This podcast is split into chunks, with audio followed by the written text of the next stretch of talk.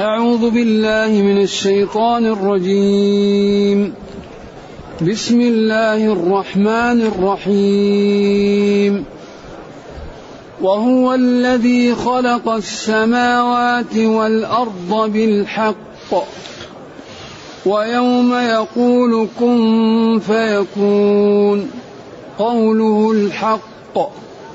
وله الملك يوم ينفخ في الصور عالم الغيب والشهاده وهو الحكيم الخبير واذ قال ابراهيم لابيه ازر اتتخذ اصناما الهه اني اراك وقومك في ضلال مبين وكذلك نري ابراهيم ملكوت السماوات والارض وليكون من الموقنين فلما جن عليه الليل راى كوكبا قال هذا ربي فلما افل قال لا احب الافلين فلما رأى القمر بازغا قال هذا ربي فلما أفل قال لئن لم يهدني ربي لأكونن من القوم الضالين فلما راى الشمس بازغه قال هذا ربي هذا اكبر فلما افلت قال يا قوم اني بريء مما تشركون إني وجهت وجهي للذي فطر السماوات والأرض حنيفا وما أنا من المشركين حسبك الحمد لله الذي أنزل إلينا أشمل الكتاب وأرسل إلينا أفضل الرسل وجعلنا خير أمة أخرجت للناس فله الحمد وله الشكر على هذه النعم العظيمه والآلاء الجسيمة والصلاة والسلام على خير خلق الله وعلى آله وأصحابه ومن اهتدى بهداه أما بعد فإن الله تعالى يبين في هذه الآيات كيف أن إبراهيم يعني استدرج قومه ليقنعهم ويثبت لهم أن المعبود بحق هو الله وأن غير الله يعني والمتغير لا يصلح لأن يكون محلا للعبادة على أصح الأقوال وقد سبق أن قلنا إن الله تعالى إذا أمر أو نهى أو هدد أو خوف أو رغب في هذا الكتاب يختم المقطع بخلق السماوات والارض او بالخلق. وان هذا لا يكاد ينخرم في كتاب الله. لان هذا الكتاب في اصله كتاب هدايه. كتاب لانقاذ البشريه. ولجعلهم يعيشون عيشة هانئة فيها العدل والرخاء والطمأنينة وفيها الإنصاف وفيها السعادة للجميع لأن الناس قبل أن ينزل القرآن تعيش لكن تعيش عيشة فيها الظلم وفيها الجور وفيها التعاسة فهذا الكتاب جاء لينظم يعني للخلق حياة هنيئة أولا لا يعبدون إلا الله الخالق وبهذا الجانب تسعد النفوس لأن تعلق النفوس بغير الله هذا تعاسة وجوع وفقر لأن النفس مخلوقة والمخلوق يحتاج إلى خالقه فإذا تعلق المخلوق بغير الخالق أصبحت الأمور لا لا يشبع نفسه وإنما الذي يشبعها بالعبادة الذي أوجدها وخلقها ثانيا أن نظام الله هو النظام الذي يأتي بالعدالة لأنه هو اللي خلق الكون والخالق هو يعلم مصالح العباد أما الخلق فإذا عملوا نظاما أول ما يفعل المخلوق أن يجعل هذا النظام له هو فيه الحظوة وله فيه ايش؟ المكانة والمنصبة لأن في المثل الذي بيده القلم لا يكتب نفسه شقيا أما الله فالخلق سواء عنده سواء الناس سواسية الفضل بالتقى الفضل بالاستقامة الفضل بالإنتاج الفضل بالعمل للدين ذلك لما بين في الآيات السابقة و وعابهم وقال ذل الذين اتخذوا دينهم لعبا ولهوا وغرة ثم قال قل ندعو من دون الله ما لا ينفعنا ثم قال وأن أقيموا الصلاة واتقوه وهو الذي إليه تحشرون وهذه الجملة من الجمل اللي تكون مليئة لأن في لأن الكلام يكون ماشي فإذا وصل إلى محل تأتي جمل مليئة كأن كل الكلام يتلخص في هذه الجمل أن أقيموا الصلاة واتقوه وهو الذي إليه تحشرون هذا المعنى مليء لأن إقام الصلاة مقوية للدين والتقى رأس كل شيء والحشر هو اللي يخوف الناس بأن يستقيموا لأن هذه الجمل الثلاثة يعني فيها من المعاني الشيء الكثير ثم برهن على قدرته بأن يكرم المتقي ويعاقب المسيء بقوله وهو الذي خلق السماوات والارض بالحق هو الله الذي اوجد السماوات والارض على غير مثال سابق إذا هذه قدرة هائلة من يخلق السماوات والأرض ينبغي أن تنفذ أوامره ينبغي أن تجتنب نواهيه ينبغي أن يطاع فلا يعصى ينبغي أن يشكر فلا يكفر وهو أي الله لا غيره الذي خلق السماوات هذا الذي ترون والأرض نحن عليها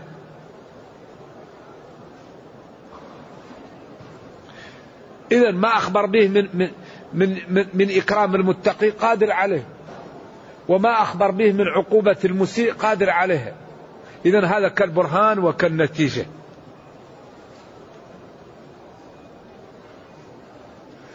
ويوم يقول كن فيكون الله أكبر ويوم يقول الله تعالى للآخرة أو لغيرها أو لما أراد كن فيكون أمره إذا أراد شيئا أن يقول له إذا هذه القدرة لا يمكن أن تدرك وإنما نصدق بما أخبر به قال للذين اصطادوا يوم السبت كونوا قردة قال للنار كوني بردا قال للصخرة اخرجي ناقة يعني إذا ويوم يقول ليوم القيامة أو لغيره أو لأي شيء كن إيش فيكون أب الله عليكم أليس من الجنون من هذه صفاته يعصى أليس من الحماقة من هذه صفاته لا تمتثل أوامره أليس من الجور من هذه صفاته تنتهك نواهيه ويوم يقول كن فيكون كل ما قال لشيء كن يكون إذا هذا الإنسان أمره عجيب لذلك الإنسان الله بينه خلق الإنسان من عجل خلق الإنسان إيش ضعيفا إذا مسه الشر وإذا مسه الخير منوعا هذا هو الهلع إيش الآية اللي قبل هذه إيش هي هلوعا هلوع ما هو الهلوع إذا مسه الشر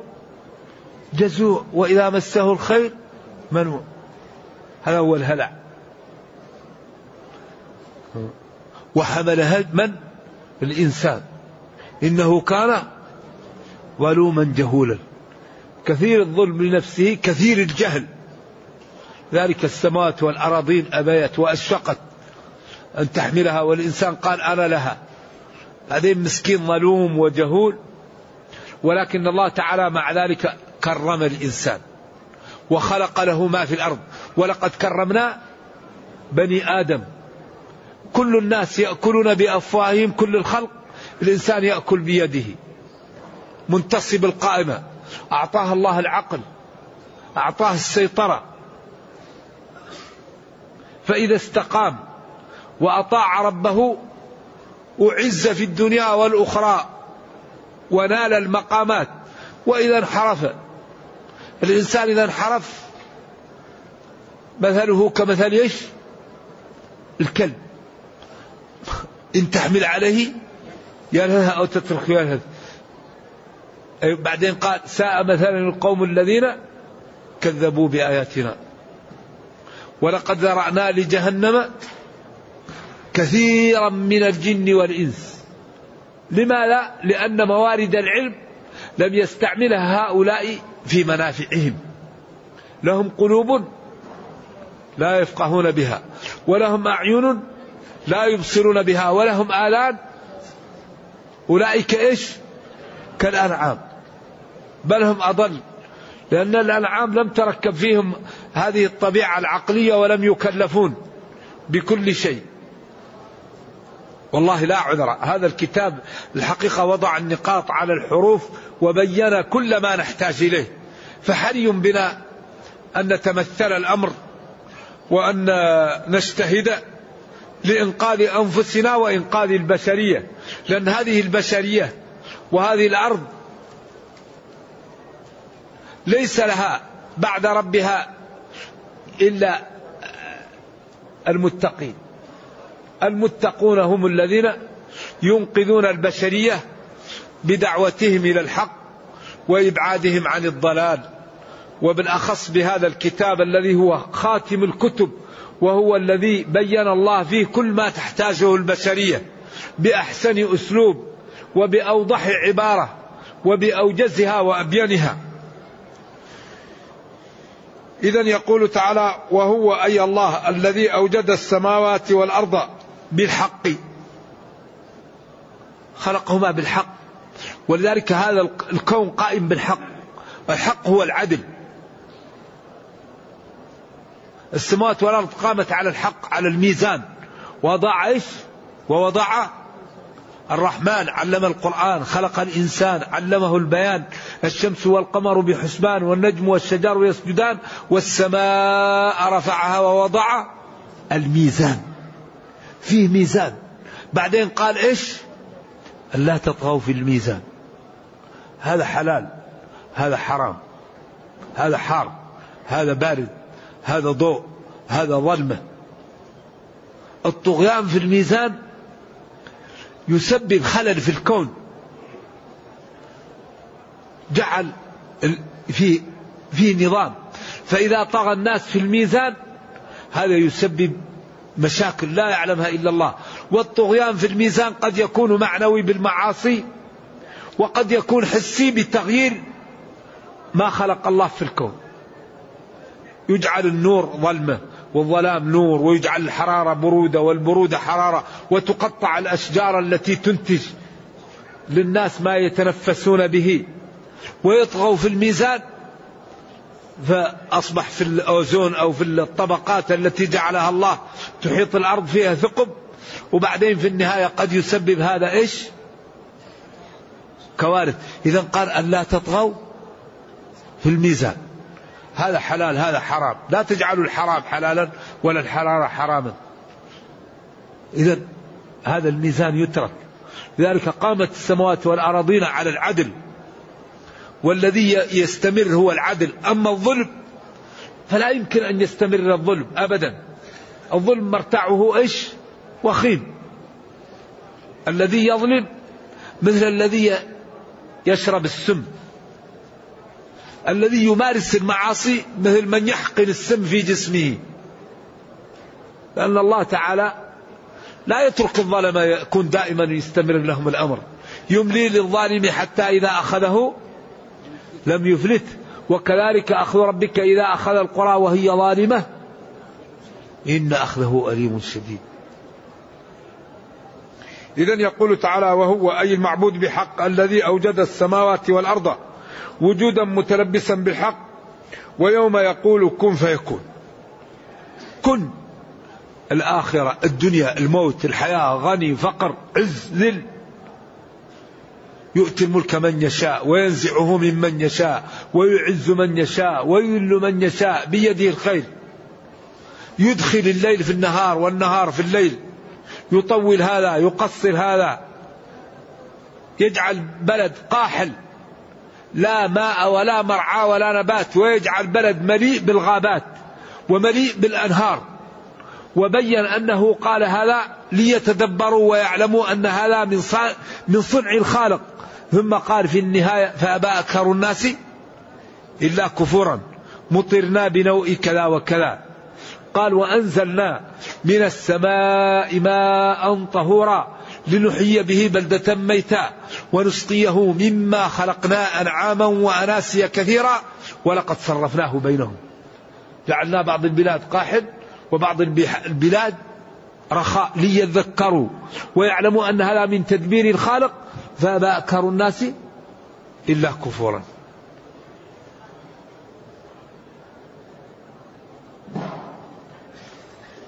قوله الحق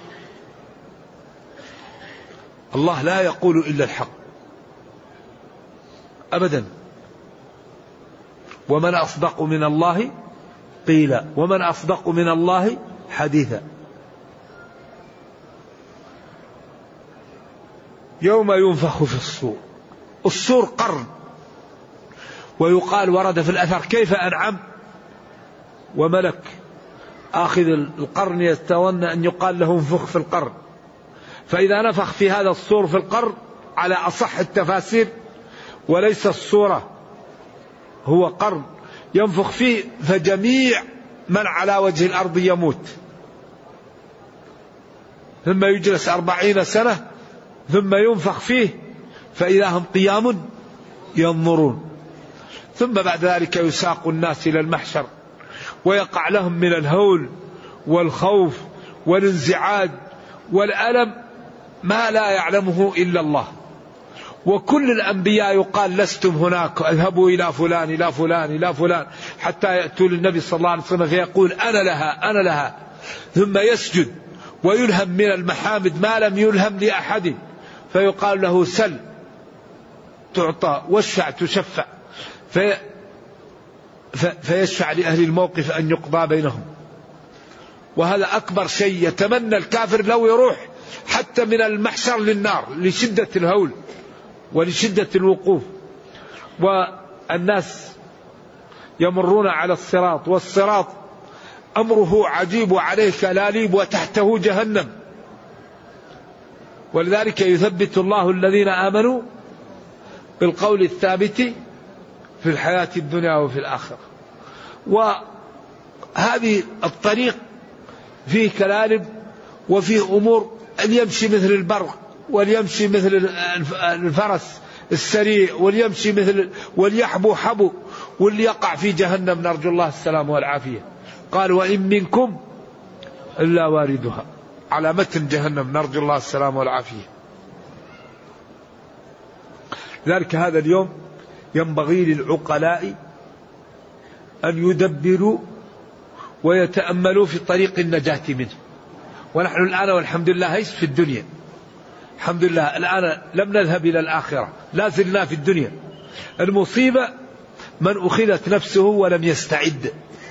هذه هي الكارثة أنه خلاص وضع في القبر فإذا هو لم يستعد ولم يعمل شيء أما نحن والآن والحمد لله لا زلنا في الدنيا أه، من تاب تاب الله عليه والحسنة بعشر أمثالها يوم ينفخ في الصور له الملك يوم ينفخ في الصور لأن قبل النفخ في الصور يمكن بعض الناس يكون لهم ملك ولهم جاه لكن يوم القيامة ما فيه الملك لله الملك لله مالك يوم الدين يوم الجزاء ما فيه أحد أبدا أما في الدنيا قد يكون كما قال إنما أوتيته على علم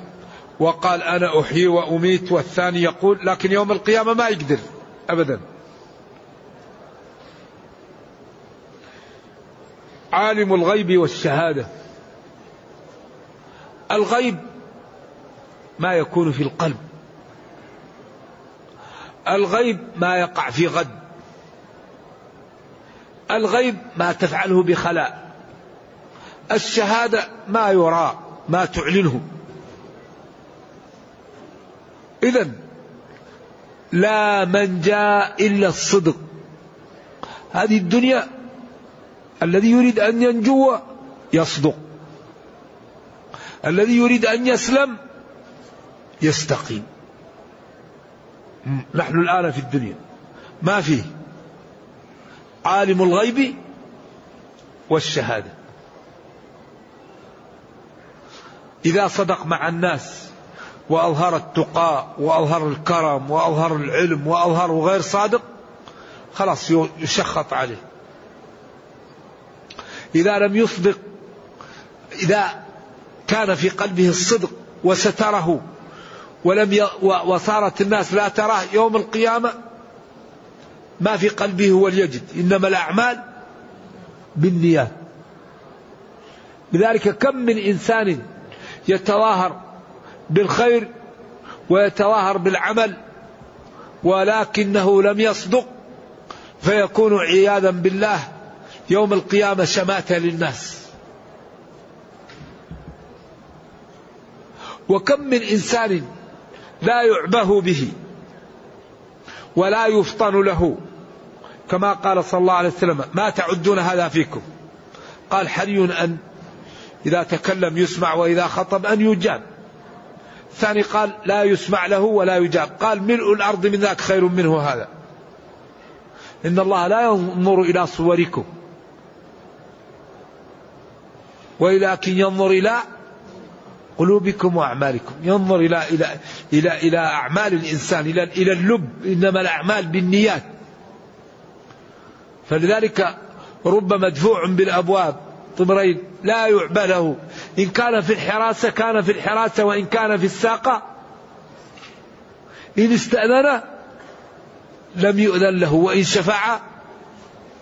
لما لا هذا لأن هذا قلب مليء بالإخلاص لا يريد الدنيا لا يريد أن يقال لأن أي واحد منا الآن في عمل إذا عمل هذا يقول يا أخي بلاش العمل ما, ما فائدة العمل والله لا أشتغل أنا إذا استأذنت لا يؤذن لي وإن شفعت لا يشفع وأي فائدة لكن هذا قلبه مليء بما لا مليء بالتقى هناك العمل مع الله ليس مع الناس إن أقسم لو أقسم على الله لأبره إذا لا بد للعقلاء من أن يقتطعوا بعضا من أعمالهم لينجو به يوم القيامة لأن أغلب الأعمال الظاهرة الله أعلم بحالها لأن المحمدة والذكر الحسن والجيران والسمعاء والأصدقاء ونعم هذا الذي لم يوفقه الله تكون له معوقات فينبغي للعاقل أن يقتطع جزءا من أعماله هذا يجعله يوم القيامة لا يطلع عليه إلا الله والله كريم فإذا عمل ذلك بإذن الله ينجو وإن أخلص العمل كل عمل يكون له لكن الله لا يقبل إلا ما كان له الذي لم يكن لله لا يقبله الله ولذلك القمم الذين لم يصدقوا يكونون طعما للنار توقد النار بهم أول من تسعر بهم النار من القمم الشهيد لأن هذا الشهيد ما استشهد إلا ليقال جريء وقد قيل شجاع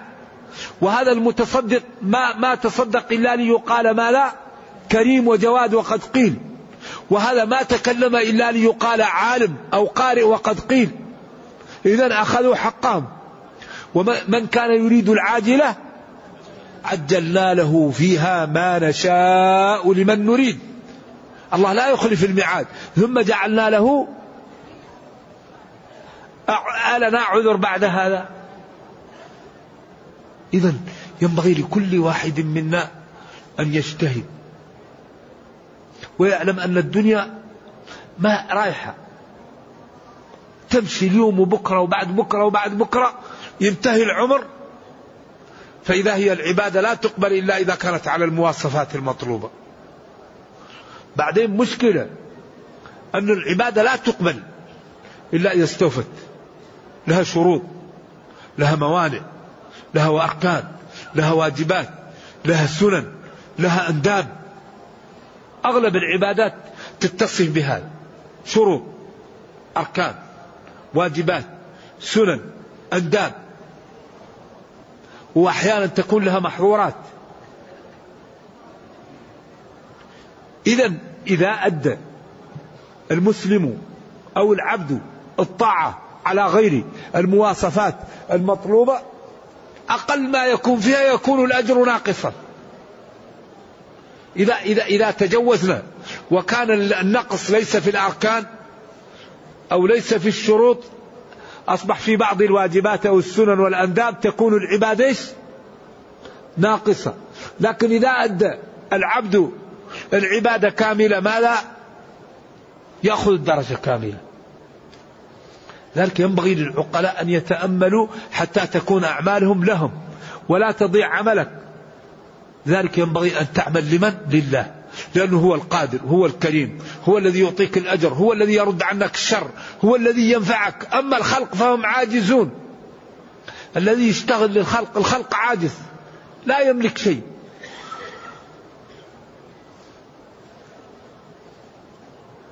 وهو الحكيم في شرعه يضع الأمور في مواضعها الخبير بخلقه يجازي كلا بعمله لا يظلم الناس شيئا إذا اطمئن ما دام الله حكيم وخبير فلن يظلمك فلن يؤجل لك عملك فلن يؤخر عنك ما تستحق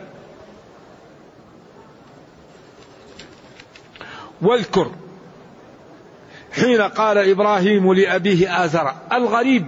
أن بعض المفسرين يقول آثر عمه أو آثر صنم وهو قال لأبيه آثر غريب هذا يقول وإذ قال إبراهيم لأبيه آثر طيب يقول لا عمه يقول لأنه آثر هذا يقال له تارح أو تارخ كيعقوب يقال له إسرائيل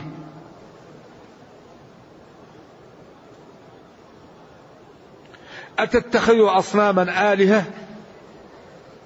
أتتخذ على زميل الإنكار أصناما جمع صنم والصنم المعبود غير الله الذي ينحت من الحجارة آلهة مفعول ثاني إني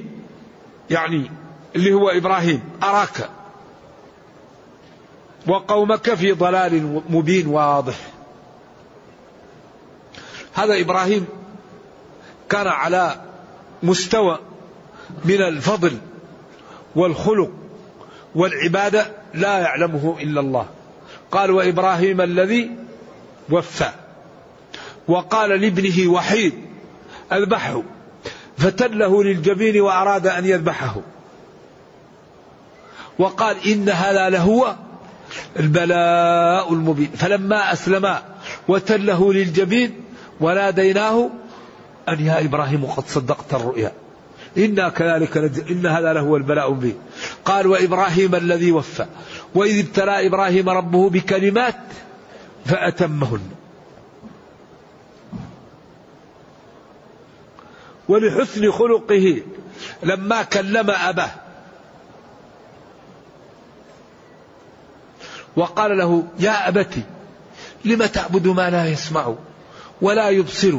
ولا يغني عنك شيئا يا أبتي إني قد جاءني من العلم ما لم يأتك فاتبعني أهدك صراطا سويا يا أبت لا تعبد الشيطان إن الشيطان كان للرحمن عصيا يا أبت إني أخاف أن يمسك عذاب من الرحمن فتكون للشيطان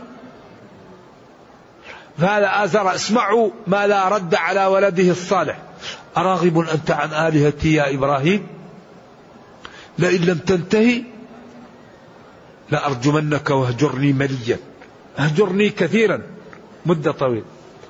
هذا إبراهيم لم يكن منه إلا أن قال له سلام عليك سلام عليك هذا الخلق هذا روعة في, في, في الأدب في حسن التعامل ما قال له يا أبت يا كافر يا مجرم يا خبيث أنا أريد أن ننجو وأنت تريد أن توبق نفسك قال له سلام عليك وذلك قال الله تعالى لنبيه محمد صلى الله عليه وسلم ما كان للنبي والذين آمنوا أن يستغفروا للمشركين ولو كانوا أولي قربى من بعد ما تبين لهم أنهم أصحاب الجحيم ثم قال وما كان استغفار إبراهيم لأبيه إلا عن موعدة وعدها إياه سأستغفر لك ربي فلما تبين له أنه عدو لله تبرأ منه ثم قال تعالى واذكر حين قال إبراهيم لأبيه آزر إذا هذا أبوه على الصحيح أتتخذ أصناما آلهة اصنام جمع صنم والصنم هي الأوثان المعبودة آلهة مفعول ثاني إني اللي هو إبراهيم أراك إبراهيم وقومك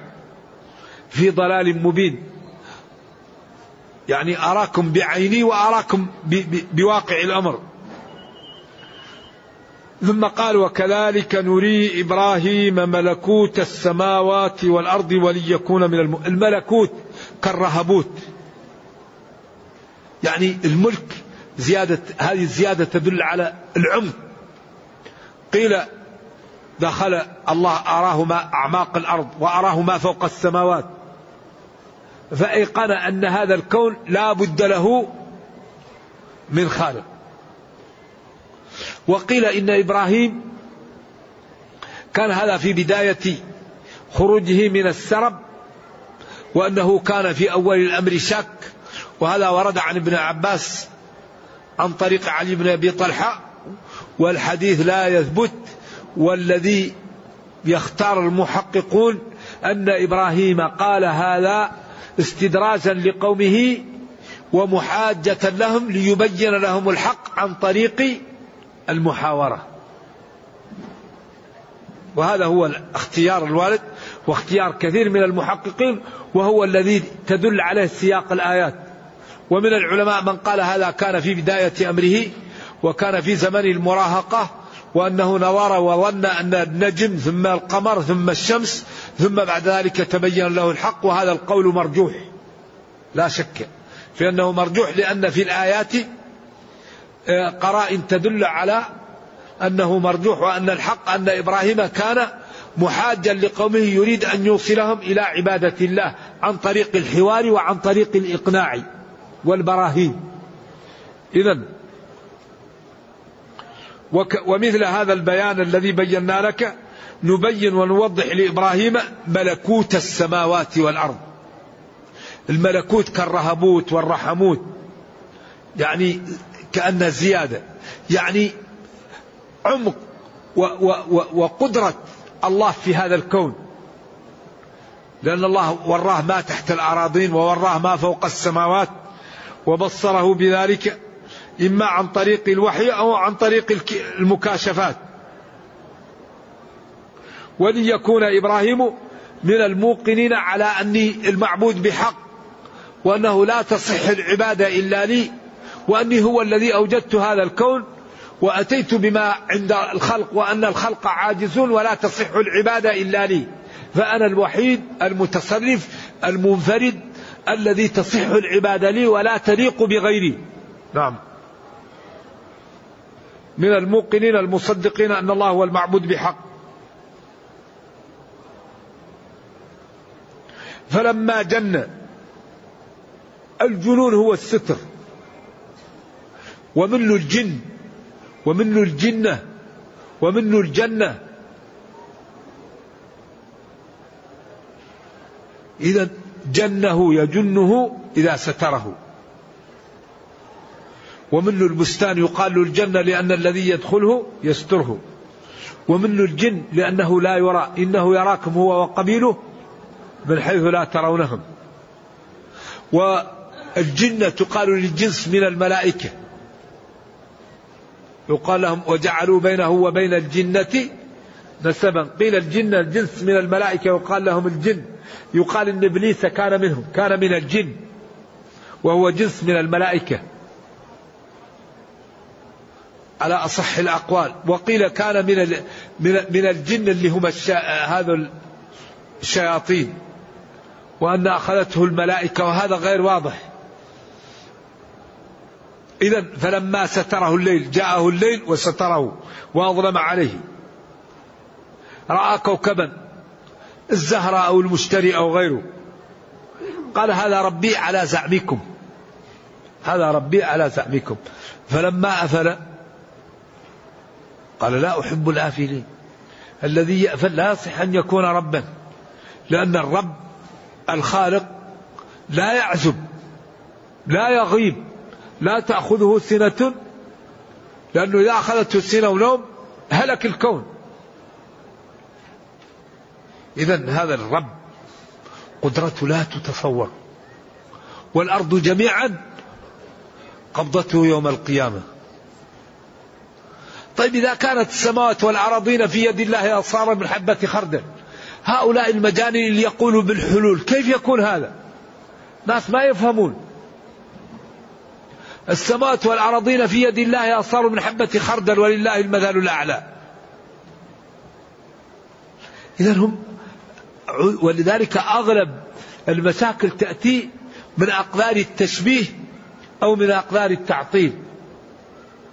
كل يعني تعطيل سببه تشبيه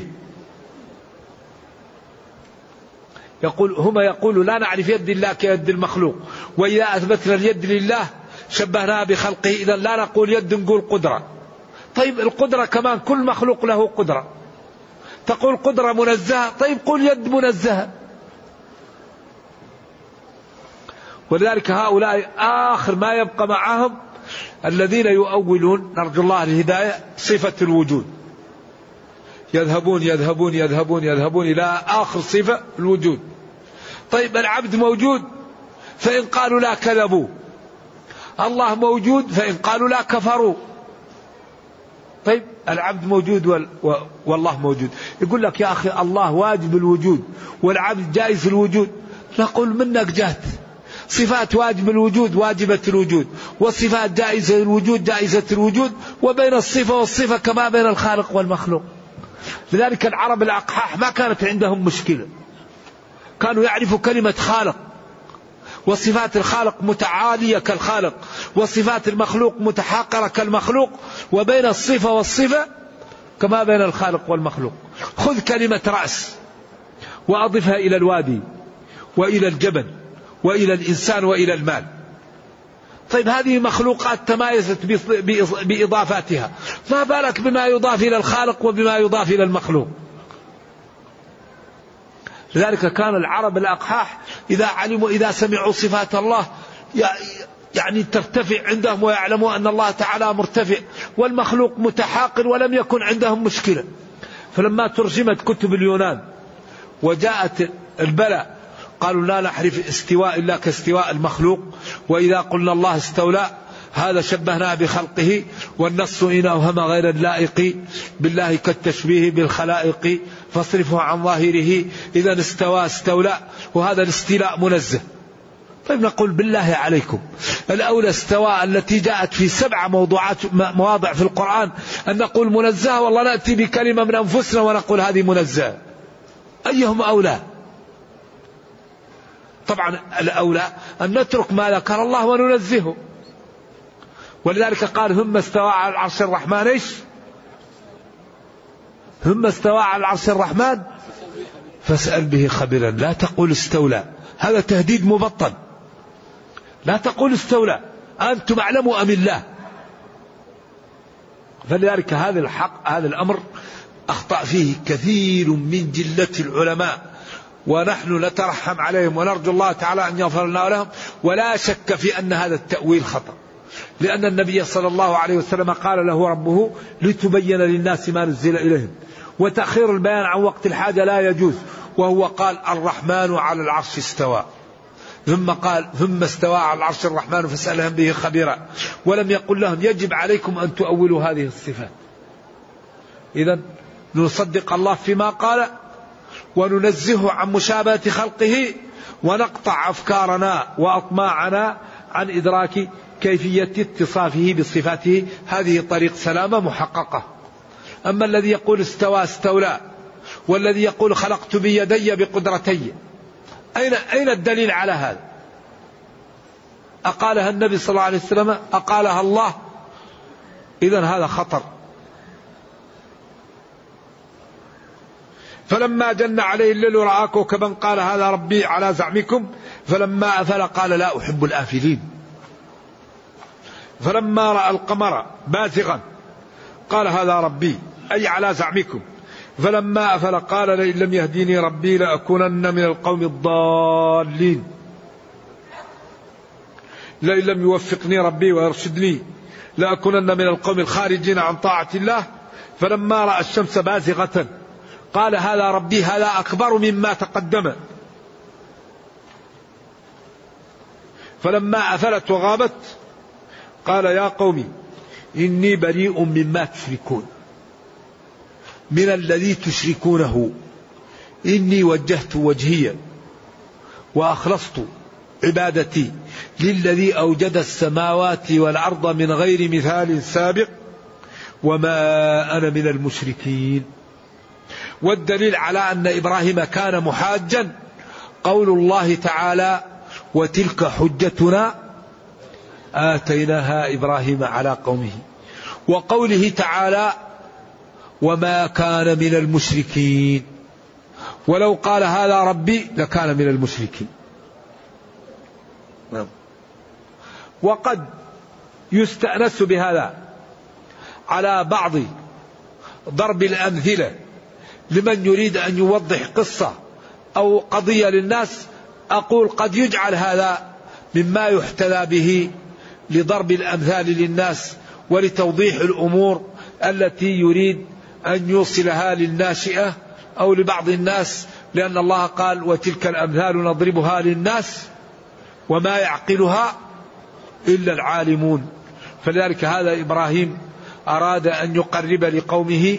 أن الذي يستحق العبادة هو الله وحده أما المخلوقات التي تتغير وتغيب لا تصلح لأن تكون معبودات ولا يجوز أن يصرف لها حق الله جل وعلا نرجو الله جل وعلا أن يرينا الحق حقا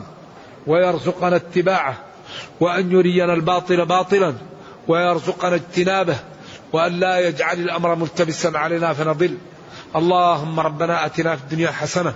وفي الاخره حسنه وقنا عذاب النار اللهم اصلح لنا ديننا الذي هو عصمه امرنا واصلح لنا دنيانا التي فيها معاشنا واصلح لنا اخرتنا التي اليها معادنا واجعل الحياه زياده لنا في كل خير والموت راحة لنا من كل شر اللهم اغفر لنا ذنوبنا كلها دقها وجلها أولها وآخرها علانيتها وسرها اللهم إنا نسألك السلامة من كل إثم والغنيمة من كل بر والفوز بالجنة والنجاة من النار سبحان ربك رب العزة عما يصفون وسلام على المرسلين والحمد لله رب العالمين والسلام عليكم ورحمة الله وبركاته عليك يا أستاذ وسلم عليك يا أستاذ عليكم السلام الله الله يحييك الله يحييك الله يحييك الله يوفقك الله يوفقك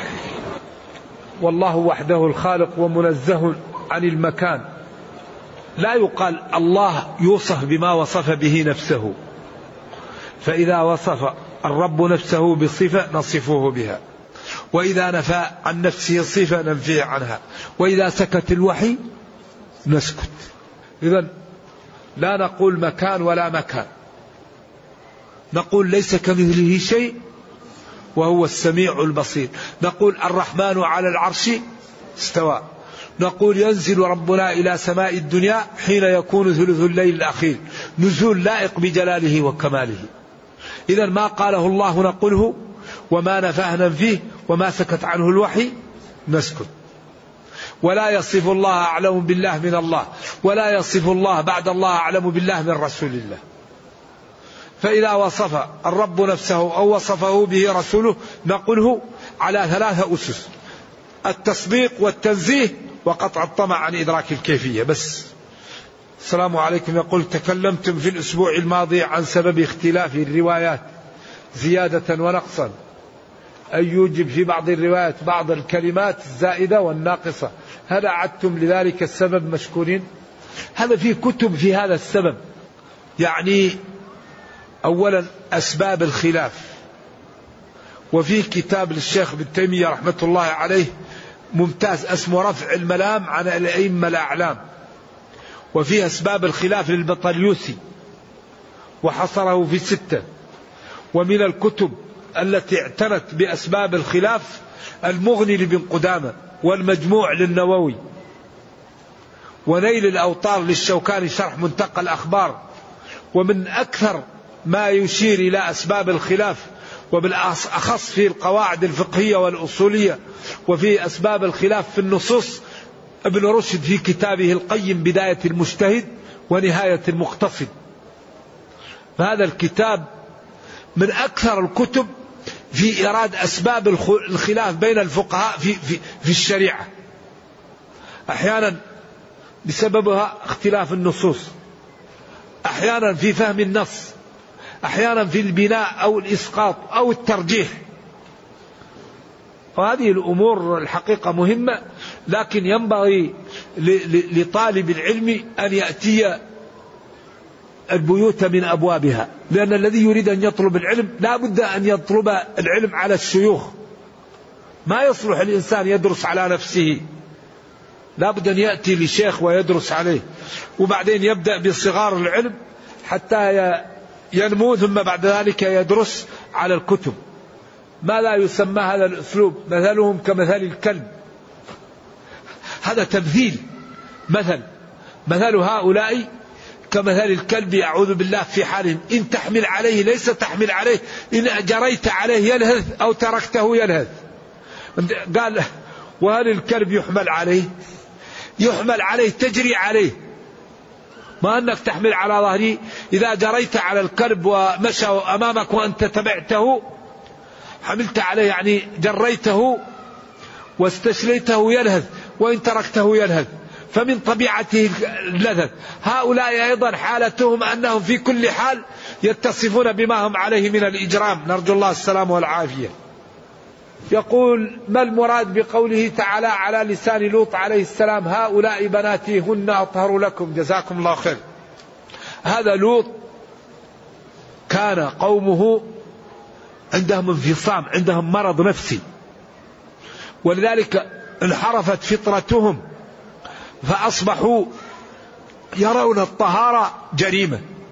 ولذلك قالوا اخرجوا آل لوط من قريتكم لما لا إنهم أناس يتطهرون ناس أصيبوا في عقولهم أصيبوا في ذوقهم وأصبحوا يريدون الرجال وهذه أعوذ بالله مرض أول ما عرف عند هؤلاء وهذا الرجل نبي ورجل فاضل وأتوه الملائكة وهو لا يعلم الغيب وأتوا في صورة رجال وهؤلاء يريدون أن يوقعوا الفاحشة في الرجال أعوذ بالله فقال لهم يا قوم هؤلاء بناتي بنات الحي هن أطهر لكم أزوجكم إياهن فاتقوا الله ولا تخزوني في ضيفي بناتي أي بنات الحي نزوجكم إياها على شرع الله فاتقوا الله ولا تخزوني في ضيفي أليس منكم رجل رشيد تعمل عمل يخالف الفطرة ونجس وقذر ومع ذلك في ضيوف ما كان يعلم الغيب حتى قال له جبريل يا لوط إنا رسل ربكم وأخذ يده مسحها على وجوههم فبقى الوجه مثل القفا لم يبقى أثر للعين ولا للأنف ولا للفم أصبح مثل الكف طمسنا أعينهم ورفعها وقلبها بهم هذا المقصود بهذا نرجو الله السلام والعافية أي هؤلاء بناتي أي بنات الحي هن أطهر لكم تزوجوهن لذلك ملعون من أتى امرأته في دبرها ملعون وما ذكره العلماء باطل وإن صح عن بعض السلف باطل باطل باطل والله قال نساؤكم حرث لكم فأتوا حرثكم أن شئتم إذا كان في محل الحرث والدبر نجس وليس محل الحرث ولا يفعله إلا مريض ومحل محرم بالإجماع إذا كان محل الحرث إذا كان فيه الدم محرم فمن باب أحرى محل مهيأ للنجس وقال اعتزلوا النساء في المحيض ولا تقربوهن حتى يطهرن وقال يسألونك عن المحيض قل هو أذى فينبغي للمسلمين أن يتقوا الله ويعملوا بطاعة الله فإن ما يأمرهم به فيه صلاح دنياهم وأخراهم وفيه الطهر لهم والفوز يقول هذا أنه يعني يعمل ذنب كل ما يتوب يقلع ويرجع إليه ما لك إلا التوبة تب واستغفر الله وأكثر من ذكر الله ومن الصدقة وابتعد عن البيئة التي يعني هذه البيئة التي تمارس فيها هذا الذنب حاول أن تحولها تذهب لمحل آخر ونرجو الله لنا ولك العافية يقول أحسن الله إليكم وجزاكم خيرا ما حكم صبغ الشعر وحلق اللحية صبغ الشعر سنة طيب أيوة تغيير آه، آه، آه، الشيب ولكن يجتنب السواد حديث اجتنبوا السواد أقل درجاته صالح للاحتجاج وحلق اللحية محرم بالإجماع وبالكتاب وبالسنة حلق اللحية محرم بالكتاب والسنة والإجماع أما بالكتاب بقوله لا تأخذ بلحيتي وقال أولئك الذين هدى الله فبهداه مقتده وبالسنة اسبلوا اسدلوا أوفروا أمرني ربي أن أقص هذا وأترك هذا والإجماع على أن حلق اللحية محرم وهناك قول لمتأخري الشافعية أوهام الخيط العنكبوت وفعل لدى الأكار للوجوب وقيل للندب أو المطلوب وقيل للوجوب فعل الرب وأمر من أرسله للندب نعم فهي محرمة بالكتاب والسنة والإجماع وبعدين النبي صلى الله عليه وسلم كان كث اللحية وقال لقد كان لكم في رسول الله أسوة حسنة وعائشة تقول سبحان من زين الرجال باللحى طيب ولماذا المسلم يحلق لحيته لماذا لماذا يريد أن يكون طفلا والله جعله رجلا يريد أن يكون ماذا يريد أن يكون ماذا بالاستقراء لا يخلو من واحد من ثلاثة أمور إذا وبعدين نحن ندفع ضريبة ديننا يا أخي اللي عنده بيت يدفع ضريبته اللي عنده سيارة اللي عنده تجارة طيب ما ندفع ضريبة الدين نحن نريد أن ندخل الجنة بدون ما ندفع ضريبة خليه يقول لك مطوع يا تيس يا مطوع يا فاهم طيب أمنعني من الموت يا أخي أمنعني من الموت كل نفس إذا وضعت في القبر ورجع المال والأهل وبعدين كلكم معافى إلا المجاهرين لا بد ندفع ضريبة ديننا لا بد الدين الدين لضريبة الجنة لها ضريبة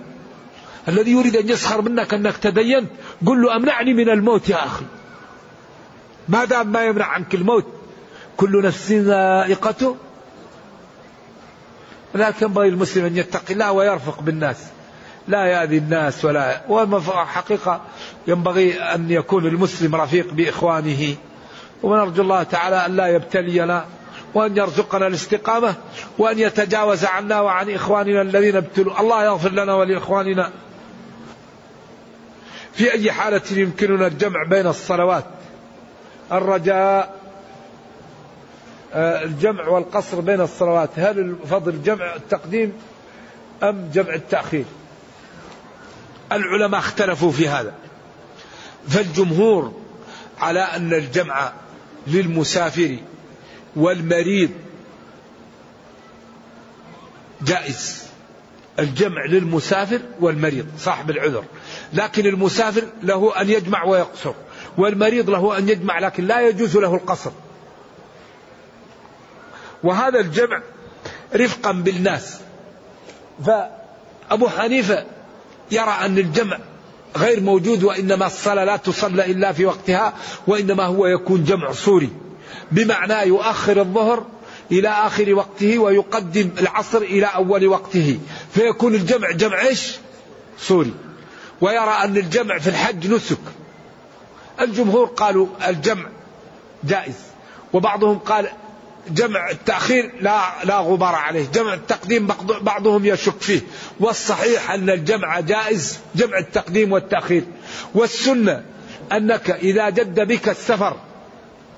بعد دخول الوقت تجمع جمع تقديم وإذا جاءك الوقت وأنت على الرواحل تجمع جمع تأخير وإذا كنت جالس في المحل لا تجمع وإنما تصلي كل صلاة في وقتها من غير جمع تقصر ولا تجمع هذا هو الأفضل كما يفعل الإمام أيام منا لأنه نازل يصلي الظهر في وقته والعصر في وقته والعشاء في وقته ولا يجمع والصلوات اللي تجمع الظهر والعصر لأنهما مشتركتي الوقت والمغرب والعشاء لأنهما مشتركتا الوقت أما الفجر فلا يجمع مع غيره لا يشترك مع شيء والذي يقصر الرباعية أما الثلاثية والثنائية لا تقصر مع الأسف رأيت بعض الناس يصلي المغرب ويقصر قلت له ليش قال أنا مسافر قلت له يا أخي المغرب لا يقصر فيه لذلك ينبغي للمسلم أن يتعلم الواجب إذا القصر جائز للمسافر والجمع جائز للمريض وللمسافر والجمع التقديم على الصحيح يجوز وجمع التأخير يجوز بلا خلاف و الذي هو جاد به السير يجوز له الجمع والذي هو مقيم ومسافر يجوز له الجمع لكن الافضل له ان يصلي كل صلاه في وقتها. اذا في فرق بين من جد به السير ومن هو متصف بالسفر ولم يجد به السير. مثلا نازل هذا يصلي كل صلاه في وقتها. وهذا مبين في كتب الفقه والحديث وفي أحكام أحاديث الأحكام يقول بعض الشباب يطفئون شهواتهم في السفر خصوصا إن طال بالاستمناء لا يجوز الاستمناء ولكنه أخف من الفاحشة لا يجوز الاستمناء والذين هم لفروجهم حافظون إلا على أزواجهم أو ما ملكت أيمانهم الاستمناء محرم لكنه أخف من الفاحشة على أصح الأقوال نكتفي بهذا